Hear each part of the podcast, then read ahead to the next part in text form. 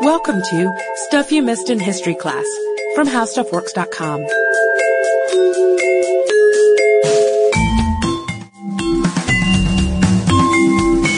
Hello and welcome to the podcast. I'm editor Candace Gibson, joined by staff writer Jane McGrath. Hey. Jane and I are huge Friends buffs. We can stand around the break room over coffee and quote lines among the best of them. And this morning I went over to Jane's desk and I was like, Jane, I have this great Friends line, and I cannot remember the episode that it came from. And it's when um, Phoebe is trying to help Ross get over his ex-wife remarrying so soon, and she says, "You can't be mad about the past because you know." You and Emily were in the past, and you're not still mad about the Louisiana Purchase, are you? And Rachel says, well, I don't think anyone's mad about that. and I don't think that's true, actually. Yeah. And, you know, it's funny because after you pointed out which episode this came from and mm-hmm. I had a mm-hmm. context for everything, I was like, who would be mad about the Louisiana purchase? And Phoebe's so quirky that I typically don't put a lot of stock in the things that she says, but people were mad about it. Yeah, at the time. I mean, now we look back on it and we're like, wow, they doubled the country in this in this great deal, and we were able to expand the country and grow in power. But at the time, if you think about it, um, take a walk in their shoes, I guess, of someone living in New York or something at that time, they had a lot of worries about this new land and what they were going to do with it, and the people there, and what, how are they were going to handle the people, and whether they were, were going to become citizens. There are so many parts to this equation, and I guess it's almost comparable to when the U.S. acquired Alaska. And we know that people were kind of mad about that. It was called Seward's Folly because everyone thought it was a bad decision. You know, mm-hmm. what are they going to use this huge chunk of land for? But aside from caribou, perhaps, there weren't a lot of living things that came with Alaska. That's and true. I'm sorry, the native population, of course. I, I, shouldn't fail to mention that. But when we're talking about Louisiana, this was a territory that was highly prized because it had a great port and it was perfect for trade, so everyone wanted it. And it had changed hands from France to Spain, and then Thomas Jefferson wanted it for the U.S. And there were lots and lots of people there, about a hundred thousand, not to mention the Native Americans too. That's true. The port was so important. Jefferson actually wasn't that interested in the rest of the land. He sent his um, his uh, people over. Two guys. One was um, a representative to France named Robert Livingston, and the other was James Monroe, who technically had presidential power um, when he went over to make the deal. And Jefferson was like, you know, make sure you get New Orleans. Like the port is what's important, and if if you have to, uh, if they make you buy other land too, sort of like a gift with purchase. And yeah. he wanted to spend only, I think, ten million dollars or right. so. Yeah. But again, because Monroe was his minister of plenipotentiary, he mm-hmm. was invested with the power to act in Jefferson's stead. So when Napoleon said, here's the deal, it's New Orleans, Louisiana, and then this whole other parcel of land for fifteen mm-hmm. million, take it or leave it, Monroe said, I take it. That's right. And it actually, uh, he had a few reasons for doing this um, that would help out America despite the problems that might come.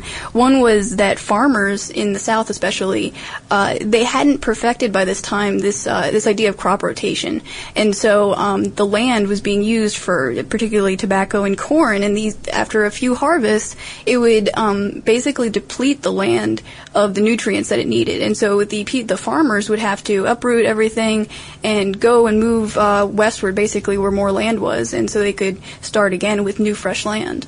And the nice thing about the Louisiana Purchase and all the land that it gave to the United States was that at the time, the borders still weren't clearly defined. So, in the minds of the farmers, at mm-hmm. least, this was a great opportunity because they could just keep pushing west as long as they needed to, you know, for the sake of their farms and, and their crops. And this was maybe a foreshadowing of the later idea of manifest destiny that would come around 1845, the idea that civilization, you know, could take over the entire North American continent and American ideals could be pushed to, you know, every single corner of North America. And, you know, that power would radiate. And the Americans felt really entitled to do that. Yeah, it seemed rather natural for them to push westward, westward. And now we look back and we were completely comfortable with the idea the United States looks now. And back then they even had that idea that it was natural for them to move that way and to take more land. I think that was part of the young American spirit too. You know, they had yeah. won the revolution not too terribly long ago, and people were still excited about being part of a fledgling nation. Even though the Constitution was in place, powers were still sort of, you know, shifting and contracting and people were getting used to all the new freedoms that they had. You know, it was a separation from a monarchy and people were still testing the limits of the United States. But back to the parcel of land in question. So, $15 million. Today, it would have cost around 284 million to make that purchase. And it actually didn't technically cost the U.S. 15 million. It ended up costing them $23,527,872 and 57 cents. That's right, and that actually, it, even with that added sum, with the, they got with the interest and the loans that they had to take out, it still ended up being a really good deal for them. Only about four cents an acre, I think it was. Isn't that crazy? Yeah, it's a great deal. so they went over to France around April of 1803, and they got Napoleon to make this deal with them around April, I guess 30th, toward the end of the month. Mm-hmm. But then time was not on Livingston and Monroe's side because Napoleon saw maybe I haven't made the best deal, and he was about to take back his offer because I think he realized what he was giving away. That's a ton of land.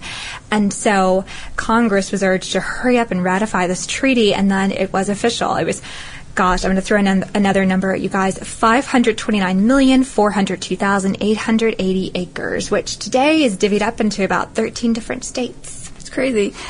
Well, we could look back on why is it that Napoleon, if this was such a bad deal, why did he sell in the first place? And it turned out that he was kind of strapped for cash. And also the plan that he had, the reason why he got his land back from Spain in the first place was because he had this plan for a colony in the Americas, uh, Saint Domingue, I guess. Um, but actually um, it fell through. He wanted to make money from this colony, but the, the indigenous people there revolted and, and threw off the French the French rule there. And so when that happened, Napoleon was basically, well, why do I have this land at all? And that's when he was willing to s- sell it off at such a cheap price. And even though he kind of uh, learned to regret that decision a little bit, maybe he did. And part of the price included forgiving a debt that mm-hmm. France had to the U.S. of I think about 3.75 million, and it took 20 years for the U.S. to finally pay it off. And and people were, were not happy about it, and, and not necessarily because it was such a huge expense, so that was certainly part of the equation. Something that we were talking a little bit about in the beginning,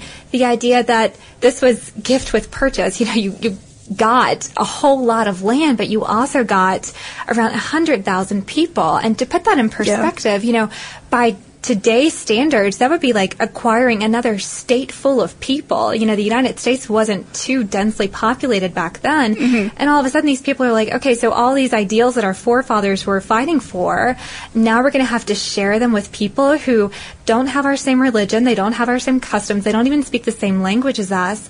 How can they be declared equal? That's true, and you know they didn't have the same history or understanding of the government. And you know you look at so the cities in the Northeast, especially, and they had they had power back then because their areas were so densely populated, and so in the government they had a little bit more sway. And when all these people were suddenly added, they were like, well, what's going to happen to our power? It's going to be sort of uh, diluted a bit. And also, like the land is so cheap out there. Obviously, we're going to lose some of our own people, and they might move out. You know, in a max exodus. Exactly. So the harshest criticism, like Jane was saying, came from places like Boston, Hartford, mm-hmm. New York, and Philadelphia. And something else that was running pretty rampant at this time was anti Catholic sentiment, and people weren't comfortable with assimilating these people into the U.S. population. And that was a question that that the U.S. had. Should these people be assimilated? Should Louisiana be a colony? Yeah, there was sort of a sense that they wouldn't listen to the government; they would only listen to the Pope. Yeah, yeah. and that was mm-hmm. a big problem, especially again, not to harp on this point, but it is so important. These people had just fought for their freedom, and these foreigners, like Jane said, they weren't schooled in the same history. And another sort of elite idea that people had was that as foreigners, they wouldn't understand or grasp the concept of democracy. Mm-hmm. You know, this was still a pretty lofty term back then, even though it's sort of a, a common one to us today. It was pretty novel at the time. Yeah, know? and it's a little ironic, too. They were worried about these things, but at the same time, they were worried about how um, loosely the people mingled in this new area, of the Louisiana Purchase, and blacks and whites, and, and, you know, all different kinds of people, and they sort of were seen as more equal in a sense, or they at least treated each other a little more equal than at least people in the southern states of the United States at the time. And this would eventually lead to the bigger conflicts that escalated into the Civil War. That's right. Yeah. And if you trace the events back through history, you really can. You can see the trouble brewing because we know that the Governance Acts of 1804 and 1805 outlawed the international slave trade. And mm-hmm. while that may have been bad news for New Orleans, it was good news for the American South because that meant they could, you know, they could sell off their own slaves and keep it an in-house sort of business. That's right. Sort of limited the supply, so their own property, um, as they saw it, rose in value. Precisely, precisely. And later on, because the U.S. was so big, we would see the Missouri Compromise come into play, and we would see that dividing line between North and South, and which states would be free states and which states would be slave states. And another group that we shouldn't forget to mention is the Native Americans. And mm-hmm. a lot, you know, wasn't done for this part of the population. I think Thomas Jefferson's plan was just to, you know, keep nudging them westward and let them deal with the situation themselves. There was no sympathy shown toward them, and yeah. we, we wouldn't see the kind of cruelty that came with Andrew Jackson's administration on the Trail of Tears for some time. Mm-hmm. But there was no question of assimilating them. That's right, and we didn't really know much about all the different tribes and stuff that were out there. Actually, it took um, an expedition, a special special expedition, right after we purchased uh, the huge plot of land. Um, Thomas Jefferson actually commissioned these two guys, Meriwether Lewis and William Clark, to go out and explore uh, this new area that they had just acquired and, and a little bit more as well. And basically, his plan was to find waterways, basically, that would make it easy to bring um, products and commodities from one side to the other. And they did find some waterways, and, and some uh, sometimes they didn't. But um, what they were also commissioned to do was actually explore the land itself and find the plants and the animals and even the Indian tribes there. And that's how we knew, or at least the um, early Americans knew what was out there. Isn't that crazy to think that if you get that huge parcel of land, like we've been saying all along, you're tasked with the responsibility of dividing it up. You're tasked mm-hmm. with the responsibility of what to do with the people, but also what to do with the natural resources. I mean, Jefferson yeah. knew he was going to get a, a, happy, bustling port out of New Orleans, but little did he know probably, you know, all the other vast resources that would come with it too. And so, you know, all along, I think that TJ thought he was making a really, really sound decision. But the Federalists, which were still, you know, very politically active at this point in time, mm-hmm. felt that he was not. And, you know, they, they fought tooth and nail about this, you know, not only about the land, not only about the citizens, but the fact that it was unconstitutional. There was nothing in the Constitution that provided for naturalizing a group like that. Like, yeah, that's was, a big group of people. There was question because there's nothing specifically said in the Constitution, so there was this debate over are there implied powers in the Constitution that would allow this to happen, and that was ultimately the decision. I mean, what else were they going to do, basically? I guess, but um, it was it was difficult at the time.